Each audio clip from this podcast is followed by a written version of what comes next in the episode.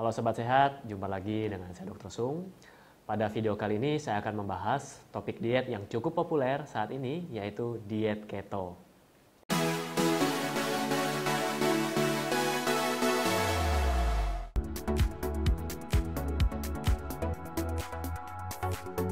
Nah Sobat Sehat, jadi banyak orang, banyak pasien juga yang bertanya seperti ini. Dok, sekarang lagi populer diet keto. Apa sih diet keto itu? Katanya orang, diet keto ini bisa cepat menurunkan berat badan. Katanya orang, diet keto ini lebih sehat, bisa jaga jantung. Nah, di sini saya mau bahas apa sih sebenarnya diet keto itu. Diet keto sebenarnya merupakan diet yang menerapkan pola makan rendah karbohidrat dan tinggi lemak.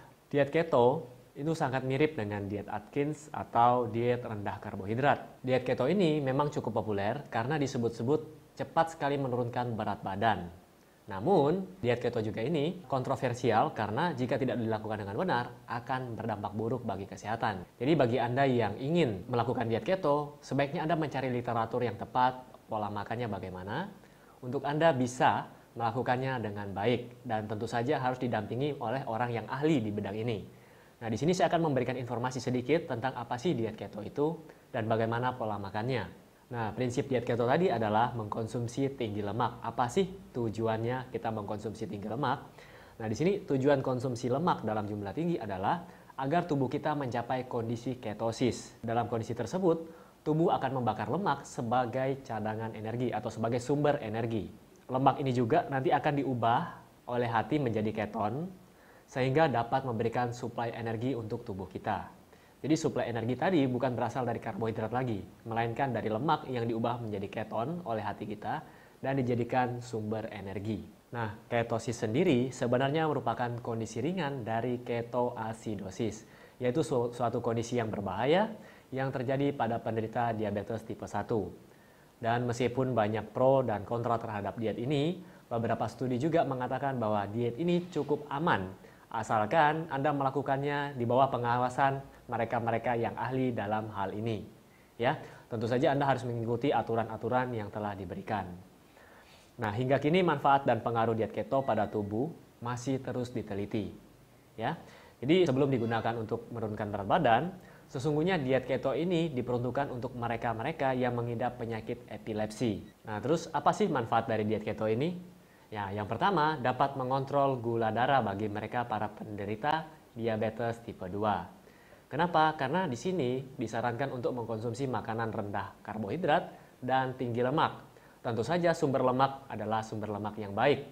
Jangan sampai Anda, oh ya, dokter Sung bilang tinggi lemak, terus saya beli gorengan sebanyak-banyaknya, saya beli kentang goreng dan sebagainya. Bukan itu. Jadi sumber lemak yang dipakai di sini adalah sumber dari lemak yang baik. Contohnya dari ikan salmon, alpukat, dan sebagainya. Nah, bagi para penderita diabetes, mengurangi jumlah asupan karbohidrat tentu saja akan mengurangi jumlah asupan gula. Namun, bagi Anda yang penderita diabetes dan melakukan uh, diet keto jenis ini, sebaiknya Anda konsultasikan terhadap dokter dan terhadap ahlinya, terutama untuk pengukuran gula darah. Ya, Anda harus rutin mengukur gula darah Anda, jangan sampai gula darah Anda terlalu turun atau drop itu juga tidak baik buat kesehatan Anda.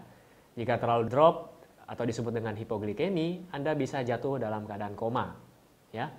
Oke, selanjutnya adalah melakukan pengujian keton untuk mencegah terjadinya ketoasidosis. Jadi Anda benar-benar harus di bawah pengawasan ahlinya dan dokter. Manfaat diet keto yang selanjutnya adalah meringankan gejala epilepsi. Jadi sebenarnya diet keto ini yang tadi mengkonsumsi rendah karbohidrat ini ditemukan pada tahun 1920 oleh para peneliti di Johns Hopkins Medical Center. Jadi tim ahli mereka uh, bertujuan untuk terap men menerapi para pasien epilepsi di sana dengan cara berpuasa. Nah, setelah dilakukan beberapa lama, ternyata puasa ini memberikan hasil yang positif, yaitu meringankan atau mengurangi kejang, kemudian dapat memperbaiki kadar gula darah, kemudian dapat menjaga kesehatan mereka. Namun, berpuasa dalam jangka terlalu lama ini juga tidak baik. Akhirnya dikembangkanlah diet keto ini. Jadi yang tadi awalnya hanya berpuasa, akhirnya dimasukin makanan yaitu dengan menambahkan makanan yang tinggi lemak. Dengan tujuan untuk menipu otak seolah-olah sedang berpuasa. karena tubuh tidak mendapatkan asupan gula yang tinggi dari karbohidrat. Jadi inilah sejarah terciptanya diet keto. Nah, zaman sekarang diet keto memiliki banyak sebutan. Ada yang menyebutnya diet rendah karbohidrat, ada yang menyebutnya diet non karbo, ya dan sebagainya. Dan di sini beberapa pendapat juga seperti uh, diet keto ini dapat mengurangi resiko terjadinya gangguan pada sistem saraf seperti Alzheimer, Parkinson, gangguan tidur dan sebagainya. Dan tentu saja ini masih terus diteliti. Dan saya harapkan Anda semua juga termasuk saya dapat mengikuti perkembangannya demi kebaikan kita bersama. Oke, di sini ada beberapa cara orang menjalankan diet keto. Yang pertama adalah standar ketogenic diet. Jadi yang standar yaitu dengan mengkonsumsi 75% lemak, 20% protein, dan 5% karbohidrat. Kemudian cara yang kedua adalah high protein ketogenic diet yaitu dengan mengkonsumsi 60% lemak, 35% protein, dan 5% karbohidrat, di mana konsumsi proteinnya jauh lebih tinggi dibandingkan yang sebelumnya. Lalu ada cara-cara lain juga diet keto yang jenis lainnya, dan ini biasanya dilakukan oleh para atlet-atlet, ya. Dan saya tidak akan membahasnya di sini. Nah, sobat sehat, selain bermanfaat, ternyata diet keto juga memiliki beberapa resiko. Jadi di antaranya adalah Mungkin bagi Anda yang melakukannya, Anda akan mengalami kekurangan vitamin dan mineral yang berasal dari buah-buahan dan sayur-sayuran. Kemudian, bagi Anda yang melakukan diet keto yang tinggi protein, jika tidak diawasi dengan baik, kemungkinan Anda akan mengalami dalam tanda kutip overdose protein. Jadi protein yang terlalu tinggi jumlahnya akan membebani kerja ginjal Anda. Lalu beberapa di antara mereka yang melakukan ada yang merasa sulit tidur, gelisah, pusing, mual, dan sebagainya. Nah, jadi pesan saya, apa pun diet yang Anda lakukan, lakukanlah dengan baik dan carilah literaturnya. Itu yang pertama.